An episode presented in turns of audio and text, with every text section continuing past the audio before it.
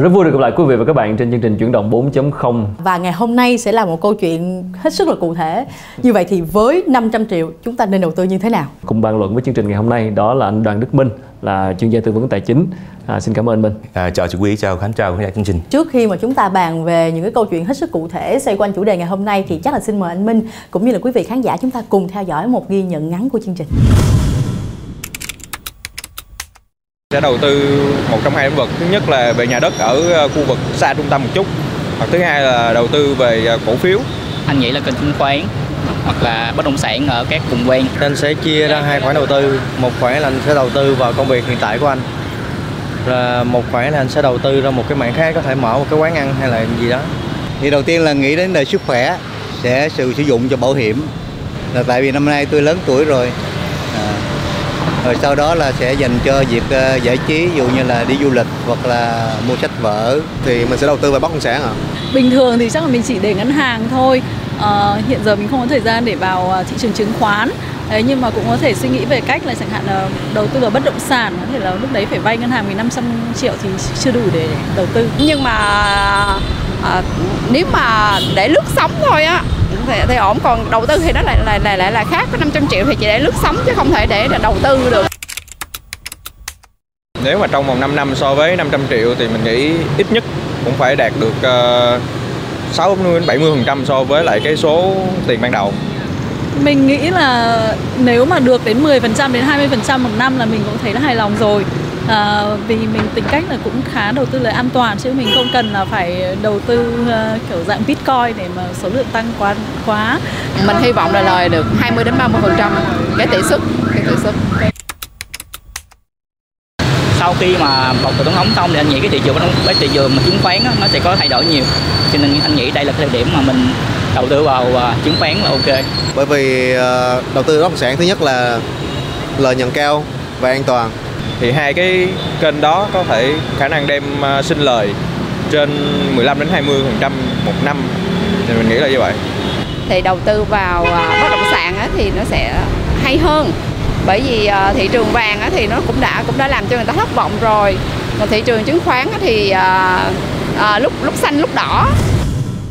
Vừa rồi là những ghi nhận trên đường phố của một vài người về cái chuyện là cầm 500 triệu đầu tư gì Trước khi với ờ, bắt đầu phần ờ, thảo luận cùng chuyên gia thì chắc hỏi quý một tí là Dạ. bình thường với số tiền nhàn rỗi thì nếu đầu tư thì chọn cái sản phẩm nào? Bản thân Ngọc Quý thì mình sẽ chọn cách là gửi tiết kiệm thôi chứ mình không biết là nên làm gì. Mà gửi tiết kiệm á thì ờ, thật ra nó cũng không lãi suất nó cũng không quá cao. Rồi rồi mình mình gửi để đó thì thật ra khi mà mình thấy thị trường phát triển quá sôi động nào là chứng khoán, nào là bất động sản cái tự nhiên mình cũng nôn nao theo. Mình thấy ủa sao 500 triệu mà mình để nó cũng ổn quá. Thì bắt đầu mình Đó mình là- suy nghĩ về kế hoạch là Đúng không biết rồi. nên đầu tư sao cho nó hợp lý. của Ngọc Quý nhưng mà Dạ. mình có thấy 500 triệu là một con số có thể bắt đầu để đầu tư không? Ồ, 500 triệu là con số đẹp đó chứ. Ờ, năm 500 là không ít đâu. Là Một số người để dành rất là lâu mới được 500 á, không đơn giản đâu. Dạ. Nhưng mà cái clip mình thấy mình nếu mà anh ờ, Quý, anh Khánh với ờ, Quý thấy là thấy người già người trẻ khác nè, nam nữ khác nè, góc nhìn rất là khác. Rất là hay là số 500 này mọi người đều có góc nhìn khác hết, rất là hay. Ok. Vậy thì nếu mà với 500 đó ở thời điểm này theo mình thì sẽ phân bổ như thế nào? Lần này thì đa số mọi người rất là thích cái kênh chứng khoán dòng tiền mới đang đổ rất là tốt. Thì Minh cũng rất là thích cái kênh đó tại vì đang sinh lời tốt và ổn định trong thị trường hiện tại. Góc nhìn của mình hiện tại là chứng khoán là cái dòng tốt nhất. Và mình nên kỳ vọng cái mức lợi suất như thế nào? nếu lạc quan đó thì ờ, nó phải trên 10 nhưng mà không lạc quan thì có thể là trên 7 8 là mình ok. Nhưng mà khi đầu tư thường mọi người lấy số 15 15 phần trăm là để cách cố gắng để mình vượt đến con số đó chứ mà thấp qua thì đâu cần phải đầu tư công sức để làm làm gì Dạ. Như vậy thì ờ, theo chia sẻ của anh Minh như vậy khoảng 500 triệu đó bây giờ ở thời điểm hiện tại mình nên- đầu tư chứng khoán là tốt nhất à? đó là cái góc nhìn cá nhân của mình Dạ. nhưng thật ra tại vì 500 thì bất động sản thì mình nghĩ nó không có khả khả thi lắm mà mình nếu chơi đất nền thì đọc báo thấy rồi đó đất nền có nhiều vụ mình thấy cũng không có đáng. Mua trên tờ giấy bứng đất đâu biết đâu. Thì hiện tại thật ra nếu mà có 500 á thì mình vẫn khuyên là nên chơi cái bài là 2882 có nghĩa là Là như thế nào? Cụ thể là ba chúng ta ngồi anh em ở đây á là chúng ta sẽ mỗi người sẽ có một góc nhìn về đầu tư khác nhau. Có người rất thích rủi ro người rất ghét rủi ro và người trung thích rủi ro. Ông nào thích rủi ro đó là ông chơi là ông lấy hết tiền ông đầu tư luôn on in luôn đầu tư hết. Còn như minh thì mình hơi hơi trung tính mình 50 50 mình phần gì là cuối cùng là những người rất là ngại rủi ro thì 28 thì thường mình vẫn khuyên là nên có phần tích lũy trước cái đã. 20 trăm là dự phòng á. nếu mà lỡ mình đứt thì mình có cái để mình mình mình bù đó. Thì 20 phần trăm mình khuyên là hiện tại thì bỏ vô cái cái chứng khoán nhưng mà nói chứng khoán là cũng phải biết chút đỉnh về chứng khoán nha. Chứ mà vô là nghe ta ta rock ta nói xong mình mua vậy nha. Cái thứ hai là cái mình theo thích đó là cái chứng chỉ quỹ cái quỹ mở á, là cái kênh nó rất là, là là bây giờ nhiều người chưa biết chứng chỉ quỹ đâu nhưng mà sắp tới sẽ rất là, là tốt. Thứ ba là chứng chỉ tiền gửi. À. tiền gửi là mình nghĩ nó sẽ tốt hơn là cái cái, cái tài khoản tiết kiệm tí về mọi thứ. À, thì thì chứ tiền gửi. Rồi kế tiếp nữa là có thể mọi người sẽ bỏ này có anh chị nói là bỏ tí về kinh doanh cái ngành riêng của mình á. Thì cái đó phần đó. Thì mình nghĩ là bốn cái đó mình nghĩ đó là phân bổ từ từ tùy tỷ lệ của mình thôi.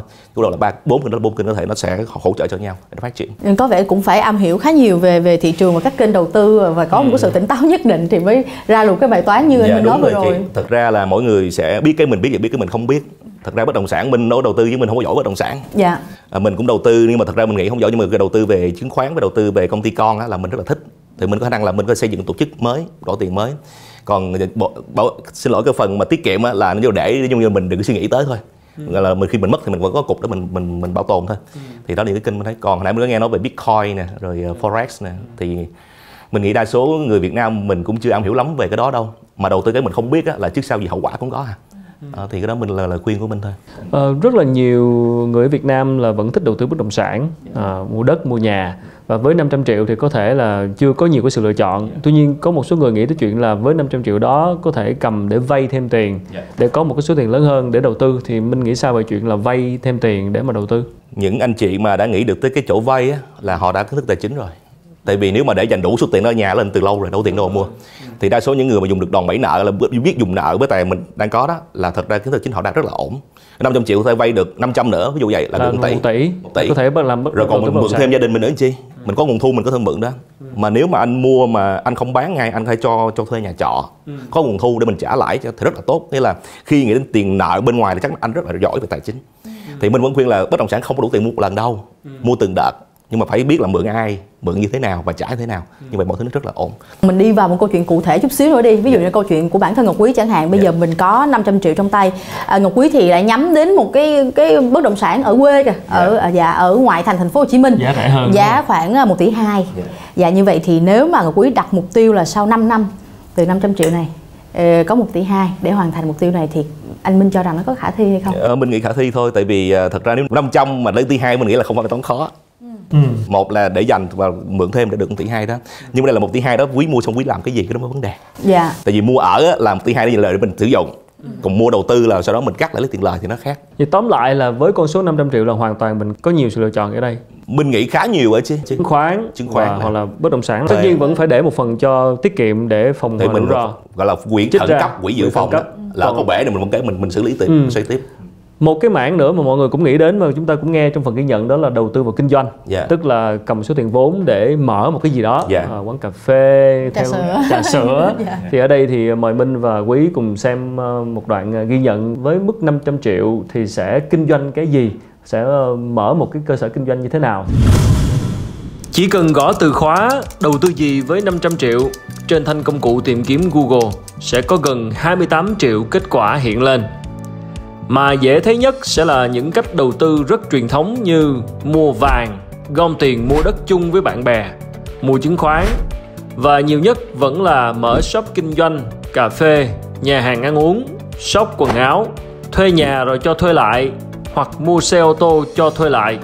Nếu bỏ qua yếu tố 500 triệu, dựa trên từ khóa của Google cũng có thể thấy hạng mục đầu tư được quan tâm nhất là đầu tư chứng khoán. Tiếp theo là Forex, ngoại hối. Sau đó là đầu tư tài chính nói chung. Từ khóa đầu tư tài chính như thế nào cũng lọt top 5 tìm kiếm nhiều nhất. Riêng với đầu tư kinh doanh, hạng mục kinh doanh online cũng là hạng mục được quan tâm nhất dựa trên top từ khóa từ Google. Tiếp theo đó là đầu tư kinh doanh điện mặt trời, kinh doanh affiliate liên kết, kinh doanh quán cà phê, quán trà sữa, đồ ăn vặt. Vâng, rõ ràng là với một cái khảo sát nhỏ nhỏ trên mạng xã hội chúng ta thấy là không chỉ là mọi người quan tâm tới các sản phẩm như là bất động sản, như là chứng khoán mà còn nghĩ đến chuyện làm ăn. À, mở kinh doanh trực tuyến coi như là bán hàng qua mạng, e-commerce, thương mại điện tử cũng đang rất là phổ biến hiện nay. Thì ờ, Minh nghĩ sao về chuyện là cầm 500 triệu mà mở một cái cơ sở kinh doanh, một công ty nhỏ ờ, để làm những cái chuyện như thế này? À, thật ra là ra kinh doanh á, là cái vốn tiền chỉ là một yếu tố thôi rồi vốn kiến thức nè vốn kinh nghiệm vốn quan hệ nè năm trăm thực ra ít ít nhiều không nói được. Vấn đề là anh có đủ bốn ba cái vốn còn lại hay không? Thì à, mọi người mà hay hay kinh doanh á mình thấy à, vừa rồi có mấy bạn là làm cái cloud kitchen á. Tức là là bốn năm người cái gom chung thuê một cái bếp á rồi À, nấu rồi bán bếp cho- trên mây đúng bếp không? trên mây á rồi bán áp á. Mà mình nghĩ bán có lời nhiều lắm nha Ừ. tại vì họ bỏ qua cái chi phí cố định thuê một bằng. Mỗi người đem một món vô cái bếp đó nấu sau đó đi bán deliver app á mình nghĩ là một cách Rồi bán qua ứng dụng Bán ứng dụng. và người ta ờ, giao hàng Dạ, giao hàng. là mua ờ, thực phẩm mua dạ đúng ăn. rồi. Ví dụ ai muốn gọi món nào đó một Cơm món đó trưa thôi này kia. cơm trưa bánh rồi bánh trắng trộn nữa. Mà mình nghĩ là bán rất là tốt. Tại vì họ bỏ một phần là đầu tư cái mặt bằng ban đầu. Họ tập trung cái vốn lao động thôi là tôi mua mắm muối đường đường bột thôi tôi làm thôi. Và bán cái đầu tư xoay tới đó. Bán nhiều tôi mua nhiều ít nhất thì ai mà xử lý được bài vốn lao động đó là rất là tốt Tức là số vốn 500 triệu là có thể đủ làm Dư- những dư sức cái đó business, Dạ. những cơ sở kinh doanh như vậy. à? Nhưng mà với những người mà lựa chọn cái phương án mà với 500 triệu mà đi kinh doanh á, mở cái gì đó thì có vẻ như là những người như thế nào là sẽ phù hợp bởi vì là có thể là họ đang đi làm bận bịu không có thời gian thì họ cầm 500 triệu thì có thể đầu tư vào bất động sản hay chứng khoán. Nhưng mà mở một cái kinh doanh khác lại là một câu chuyện rất tốn thời gian. Thì có phải là ở đây là cái cách lựa chọn sẽ tùy thuộc vào cái bản thân người đó như mình thì nào? mình cũng không khuyên là nếu anh đang làm một cái việc chính thì tập trung cái Đó, việc, đó. tại vì làm việc chính mình làm việc đó tập trung trong trăm mình làm còn không ra nữa. Đừng có nói là làm tay tay trái tay phải xin lỗi là không nổi đâu. Thì không, mình không có để tâm cho nó để con không nuôi thì nó sẽ chết như vậy. À, nếu đầu tư 50 50 on up vậy đó thì mình đầu tư cái mình biết. Mình dùng mình đang làm đi dạy đi thì nếu ai rủ mình mở một trung tâm Anh ngữ là mình đầu tư liền. Tại mình rất là giỏi về chuyện đó mình biết tuyển sinh mình làm mọi thứ. Nhưng mà đầu tư một cái mảng về Maria là hồi xưa tôi không biết 100 triệu của tôi nó cũng lớn nè. Nhưng mà cái mảng trường học nếu tôi đầu 3 tỷ tôi thấy nó nhỏ tại tôi không đủ tôi hiểu. Thì mình không khuyên là làm tay trái tay phải đầu tư cái đó. Nó không rất là khó khăn để quản lý. Tóm lại cầm 500 triệu mà muốn kinh doanh thì là phải suy nghĩ xem là cái mảng đó mình có thực sự mình hiểu. có biết hay không? Biết cái mình biết biết cái mình không biết không biết cái mình biết thì không biết mình không biết. Rất Đúng không mình là nên bỏ ngân hàng cho rồi đúng à, không? đúng là khỏi nhức đầu. Nói chung là anh muốn đi ngủ là anh khỏi suy nghĩ hay là ngủ là lúc nào cũng trằn trọc tới hai ba giờ sáng thì vô mình quyết định thôi. Chứ còn nếu cầm mà mở một cái gì đó thì nó nảy sinh ra những cái phiền não khác khi mà mình không khả năng Dạ. quản lý và Dạ. làm tốt cái việc đó thì lại mất tiền. nó tiềm ẩn rủi ro nữa. Dạ. Và tuy nhiên trong ờ, những cái ghi nhận vừa rồi thì mình thấy là có thể mình có thể ghi chú ra một số cái gạch đầu dòng. Ví dụ như là với 500 triệu thì một số người cho rằng là nên ờ, mua mua xe Mua rồi cho xe, thuê lại dạ, trong bối dạ. cảnh là là à, xe các dịch vụ cho thuê xe cũng đang rất là rầm rộ nè. Rồi kinh doanh nhỏ như nãy giờ anh em mình chia sẻ với nhau và là và cho vay. Dạ đúng rồi. Rồi cho vay nha cái này cũng khá là thú vị. Hoặc là kinh doanh nhà trọ như mình cũng đã, từng đề cập rồi. Như vậy thì với bốn gạch đầu dòng này thì không biết là anh Minh nghĩ là mình nên lựa chọn ờ, đầu tư vào cái gì ạ? Thì khi mà nói tới chuyện mà mua xe cho thuê đó là ít nhất mình biết là thuê khô thuê ướt là cái gì? Thuê khô là cho thuê sát xe còn thuê ướt là thuê có Cả tài xế. tài xế. ví dụ vậy thì thì nói tới chơi xe là phải ít nhất tới cái đó thì đầu tư. Mình vẫn thích cái mảng là cho cho thuê xe tại vì thật ra rất là nhanh. Khấu hao nhanh mà đẩy cũng nhanh luôn. Thì anh em hay khuyên là cái xe thần thánh là xe Toyota tại vì Innova mà chạy xong là bán là vẫn còn sát xe vẫn có lời.